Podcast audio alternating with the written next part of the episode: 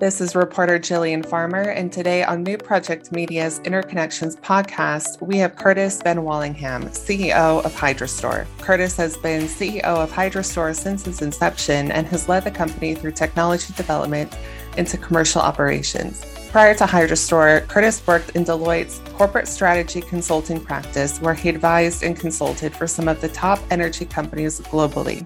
He has also worked at nuclear generator Bruce Power. Uh, and so, Curtis, why don't we just jump right into the questions? Um, to start off, why don't you tell us about Hydrostor? What kind of company is it, and how long has it been around?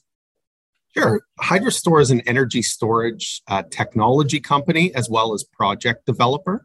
Uh, so we've um, invented a new type of doing compressed air energy storage, and we go out and develop projects bring in the financing uh, and construct and operate the projects.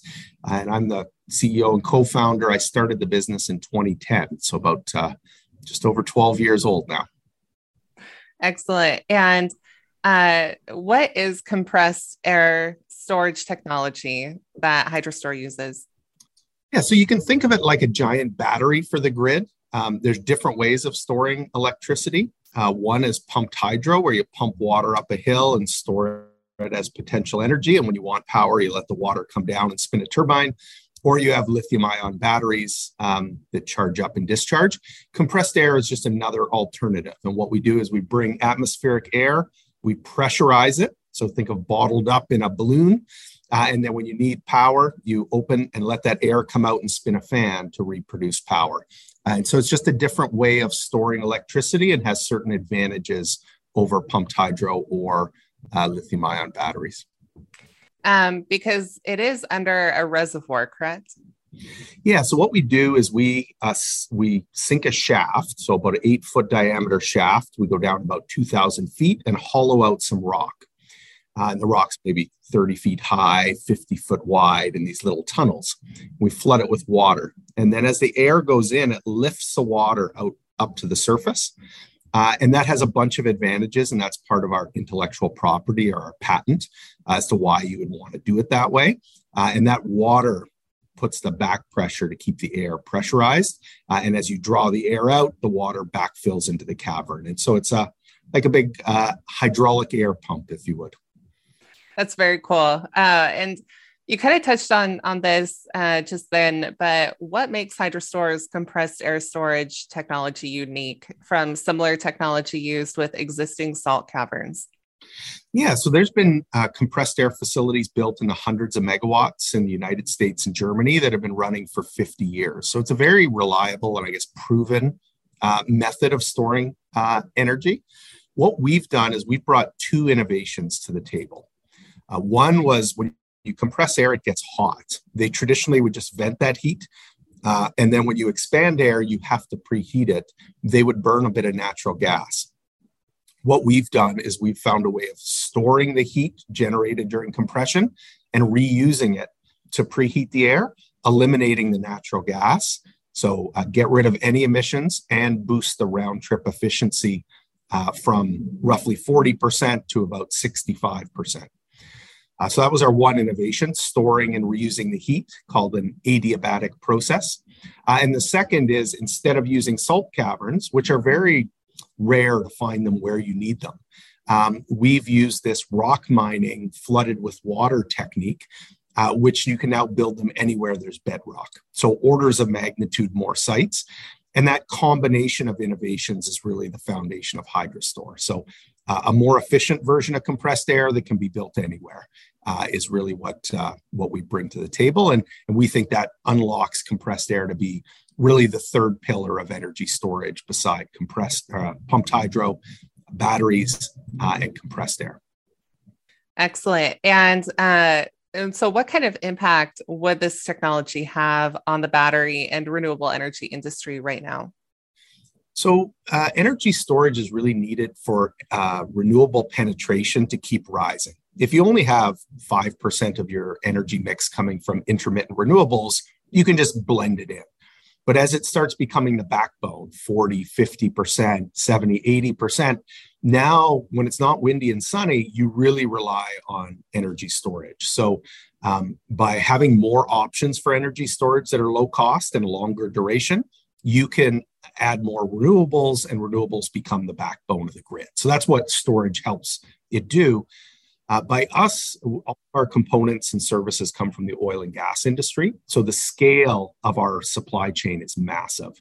We could build dozens of these in parallel, any continent, and they're huge. They back up entire cities.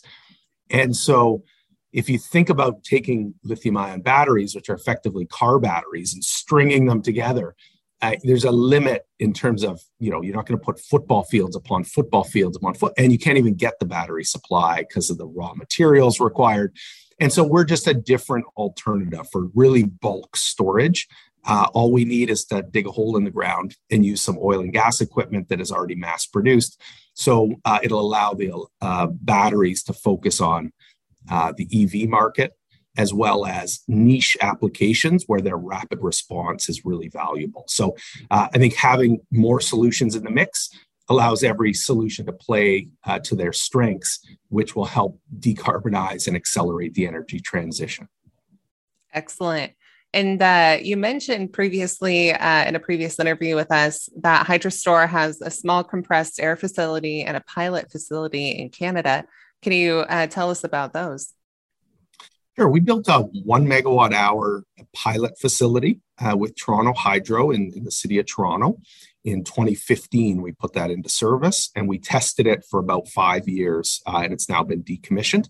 But that really proved out the underlying physics of our innovations. And then we got a commercial contract with the IESO for an eight megawatt hour facility. Uh, and we financed that using project and bank financing uh, and brought that into service in 2019 and have been running it since.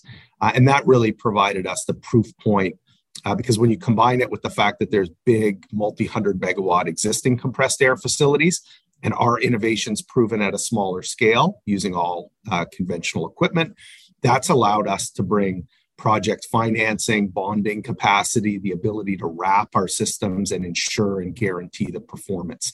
Uh, so they were very important facilities for us, uh, much smaller than the projects we're developing today, uh, but served a very important um, role as we were bringing this technology to the market. Which uh, IESO was the off taker there? Uh, the Independent Electricity System Operator of Ontario. Uh, so here in Ontario, Canada. Excellent. Thank you. And Hydrostor has its proposed GEM Energy Storage Center project in California right now. Uh, can you tell us about this project? How big is it, and where are we in its approval process? Sure. So it's a 500 megawatt, eight hour project. So 4,000 megawatt hours every cycle. And uh, so that would be bigger than uh, any battery system uh, anywhere in the world. And um, we started developing it about three years ago, uh, and we are now uh, expecting to get to financial close towards the end of 2023. Uh, and so we are well along in the permitting process. We have the land, we've got the interconnection confirmed, um, and we've done a lot of the engineering work uh, as well as uh, the financing and offtake sides have all advanced uh, quite nicely. So things are, are teeing up to drive to financial close next year. Uh, and then we would move into construction to uh, bring the facility online in roughly the 2026 2027 timeframe. And where in California is it located? It's located in Kern County, uh, so just outside of uh, kind of between uh, Los Angeles and Bakersfield, uh, kind of up there. And how difficult will it be to get permits passed on this project through the California Energy Commission? Yeah, so it's uh, um, kind of a unique permitting pathway going through the California Energy Commission, uh, and I won't get into the details as to why we're covered under their mandate. Uh, but it, it is a it has some benefits as well uh, to going through that process, but is a very rigorous uh, and robust process. Um, you know, if, if you think of our solution, all we use is air, rock, and water, and we don't consume water. We actually produce water, um, so we're not contributing to any drought uh, and it's very compact. If you think of a pumped hydro facility, we only use about two or three percent of the land and water uh, and space. Uh, so it's a quite a compact air, rock, water, can be fully decommissioned after, no emissions, and it's helping to decarbonize and keep the lights on. Uh, so it has a lot of uh, support from a lot of NGOs and a lot of local stakeholders. It also drives a lot of local economic development because we're not buying something from a manufacturing and, and shipping it there to just plop it on a pad. We're using local labor to construct the facility. It's more like a civil project. Uh, and so there's a lot of benefits to it. Uh, we have uh, had a lot of discussions with various permitting agencies and, and permitted uh, our plants in Canada as well as some in Australia. Uh, and consistently, uh, people need to get educated about our solution. But once they're educated, it, it, tends to go pretty smoothly through the permitting process. and based on all of our interactions with the CEC and other stakeholders in California, we would expect the same for the GEM Energy Storage Project. Excellent. Thank you. And uh, how long will the, the remaining permitting process take, do you think? Um, we would expect roughly the end of 2023. Uh, it's tough to uh, really prejudice some sometimes these things can can drag on a little bit uh, but that's roughly the timeline. We'd expect to have uh, data adequacy confirmed uh, really any moment now and there's you know a, a rough 12 month uh, clock with you, you, put a little bit of buffer on that uh, towards the end of 2023 it'd be a, a loose target. And you mentioned that the project um, produces some water as well. Can you talk a little more about that Sure. So um, when you compress atmospheric air, there's moisture in it. And when you increase the pressure, some of that moisture will fall out of the air. And because we compress so much air, uh, it actually produces water uh, more than the evaporation from uh, the water pond. So as our caverns filled with air, it moves the water to the surface. Some of that water will evaporate in the hot California sun, uh, but we actually produce more during compressing the air. So it's in a, in a pretty symbiotic balance uh, with a little bit of surplus water to irrigate uh, nearby. Excellent. Thank you. And on the topic of costs for a project like the uh, GEM Energy Storage Center, you mentioned before that it is anticipated to be around 1 billion US dollars. What needs to happen from a debt capital market perspective for it to be built?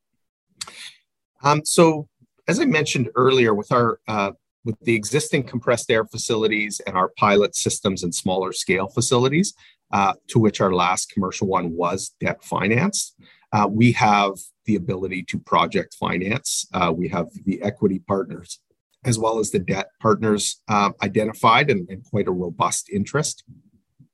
There are things that can help with that clearly. Um, whether that's the, the DOE loan program office, uh, who's been a, fantastic group to work with, um, as well as the uh, hopefully uh, in, ITC that'll pass.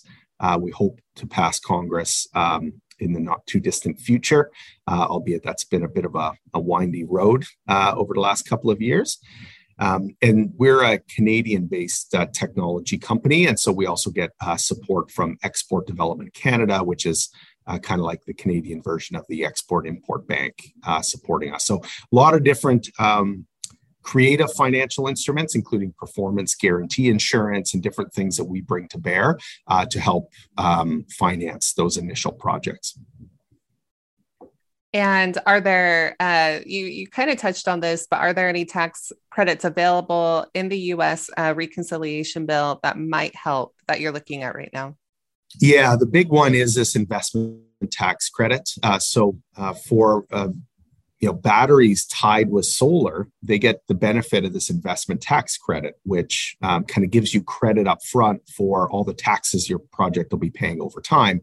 Uh, wind and solar have a very similar. Uh, but what's been carved out historically has been standalone storage. Just being a storage facility by itself has never been eligible, which is uh, a little strange given storage's key role in helping to accelerate the energy transition. Uh, so I think it has broad bipartisan support. Uh, but as as we all know, uh, Washington is is an interesting uh, place sometimes, uh, and they're just trying to figure out what's the right bill to put it in, and is it going through reconciliation, or is it going to end up uh, coming through in some other form? But we are hopeful that it does come through, and you know all of these devils are in the details. There's some things like whether it's got direct pay or not, is there local contents or not. So we're watching some of those uh, dynamics, but I think the, the, the key part is just to get something passed. Uh, and obviously, we have certain preferences of the details therein, uh, but but the key is just pass it to treat and put standalone storage on the same footing uh, as other uh, clean energy solutions. And uh, has the, the bank market supported projects like this before? Um, yes. Um, so uh, both our facility in, in Canada has been bank supported, um, as have other, um, you know, I would say newer storage technologies that come to market. Uh, but we've engaged quite heavily with the various banks, uh, and there is uh, a strong appetite because uh, it's a really a proven asset class uh, that has the guarantee insurance and the EPC companies uh, willing to stand behind. So there is robust uh, bank appetite for projects like this. And um, back to the Gem Energy Storage project, um, when do you expect to uh, either get or announce an off taker for the project? And what kind of businesses typically would be an off taker for a project like this? Yeah, so in California, um, there is um, more, more than 50 different load serving entities. Those can be community choice aggregators, they could be the IOUs. Um, there's even some uh, other aggregators and um, large commercial customers uh, down there. So that would be the suite of the typical off takers uh, that you would see. Um, and we are in uh, very advanced discussions with a number of them, and I would expect that we would be announcing something, uh, you know, in the next quarter or so. And uh, you mentioned that Hydrostor has another proposed project, um, but in Australia. Can you talk about that one and how far along that project is? Sure. So that's our Silver City project. Uh, it's in a town of Broken Hill. Uh, and it's recently been selected by Transgrid, the transmission system operator there, for reliability services. So we have a capacity contract to uh, replace aging diesel generators that are providing backup to this kind of, it's almost like a microgrid. Uh, and then the balance uh, serves the, the, grid, buy low, sell high, and provide other energy services to the grid. Uh, and so that project is uh, roughly on the same uh, time schedule as um, the GEM Energy Center. We expect the financial close next year. Uh, it should be in service uh, about a year or two earlier because it's a bit smaller uh, and part of the cavern is already in place there. It was uh, the site we're using is an old mine site that already had a shaft down to the depth and some of the void space. Uh, so that speeds up construction and it's a 200 megawatt eight hour, uh, so about half the size, which is why it gets constructed a bit quicker. Thank you. And um, my last question to you is uh, what are Hydrostor's vertical and geographic expansion plans? Yeah, so right now we're a developer as well as the technology provider. Um, we don't manufacture, we don't plan to go upstream into manufacturing, uh, but we do develop, own, and operate facilities uh, in partnership with others. So that's kind of our business model. Um, and in terms of geographic expansion, uh, you know, long duration, uh, which we really classify as eight hours and longer, it's not properly uh, reflected in a lot of markets around the world. And sometimes that's because they don't have the renewable penetration to need it yet. Others, it's just legacy rules or uh, the oil and gas uh, companies trying to keep preferential access. So they try to uh, resist rule changes that would allow storage to come into the market. And so you got to be pretty selective of where you go to make sure that your projects have a viable chance of getting the right revenue contracts.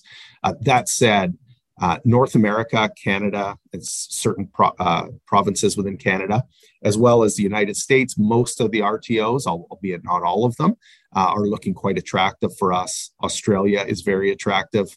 The United Kingdom and Ireland uh, are quite attractive. And Western Europe uh, with with other markets like India is, is quite an uh, an exciting market, Japan, um, and so we're we're looking there. But at the same time, we're a, a smaller company. We announced a pretty large financing with Goldman Sachs and, and Canadian Pension Plan earlier this year, so we are spreading our wings a bit. Uh, but we're not a a global empire by any means. It can be everywhere uh, at all times.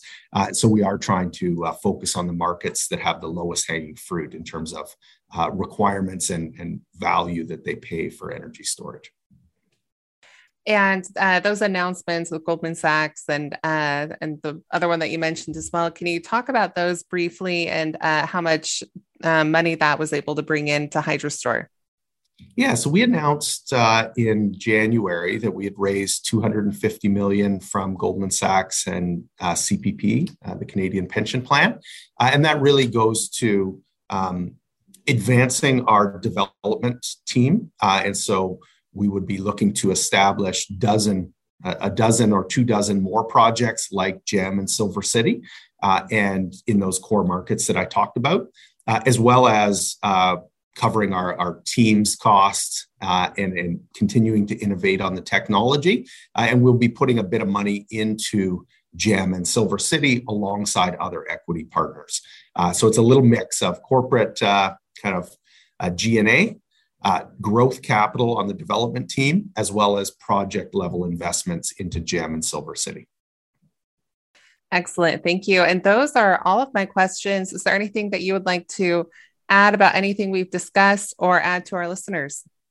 No, I just think it's um, it's an exciting time in the energy transition. Um, it's um, you know we think compressed air is having another alternative uh, will really help uh, get the most out of low cost wind and solar, uh, and we're trying to do our part to uh, move that forward. Uh, it's exciting, uh, exciting time in the transition indeed, but causes some disruption. I know there's a lot of inflation in, in energy prices and different things. Um, but we do think this energy transition will, will result in helping to save the climate and keep power prices uh, low. Uh, and so that's what uh, the mission that we're on, along with a lot of other uh, very, very smart companies out there. Thank you. And thank you again for uh, joining me here for the podcast. And thank you for listening um, to NPM's Interconnections podcast series.